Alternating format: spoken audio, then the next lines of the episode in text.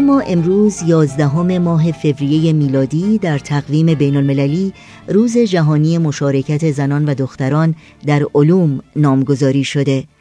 اختصاص یک روز جهانی برای ترویج حق دسترسی کامل و مساوی زنان و دختران به مشاغل علمی و فناوری اهمیت و ضرورت شکوفایی استعدادها و بهرهمندی از مشارکت این نیمه پرتوان جمعیت جهان رو در زمینه های علمی و فناوری برجسته می‌کنه.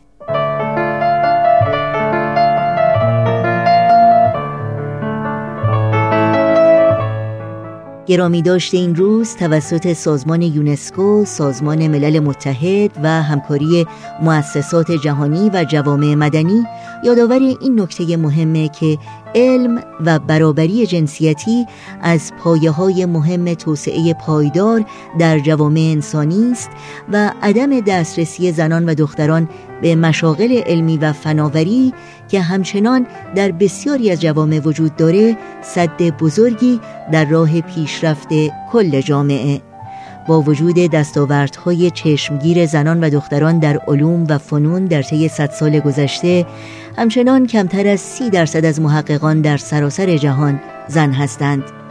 از این جهت رویارویی با بسیاری از چالش های پیچیده و بزرگ جهانی که در دستور کار سازمان ملل برای توسعه پایدار قرار گرفته از جمله بهداشت و سلامت عمومی و یا تغییرات آب و هوایی نیازمند مشارکت زنان و دختران در این زمینه هاست.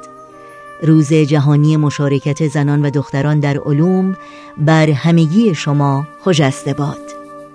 پیام من برای تو پر از صدای شکوه های یک زن است. سکوت من به پای تو نشانه بغض و اعتراضم است. به هر رهی در این جهان یه مادر صبور و دل شکسته به زیر پای خشم تو اسیر افترا شکایتم از این زمان نبرد نابرابر شکفتن بود. تو رفتی و من ماندم. تلاش و خواستن من از تو کم نبود. سوال من از این جهان که درگیر جنگ و خون تشنگی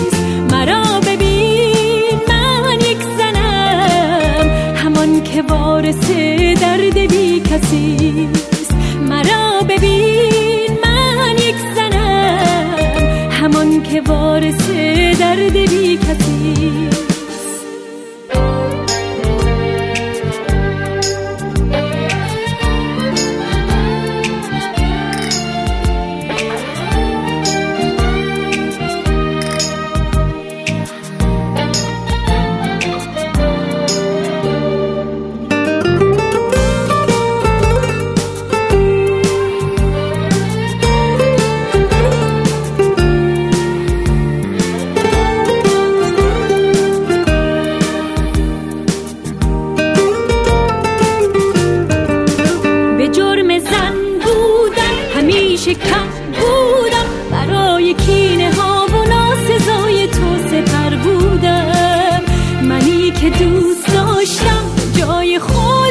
باشم همیشه زیر سایه خطر بودم به جنگ و ویرانی اسیر و قربانی طلای دار دردم این گناه و حق من نیست.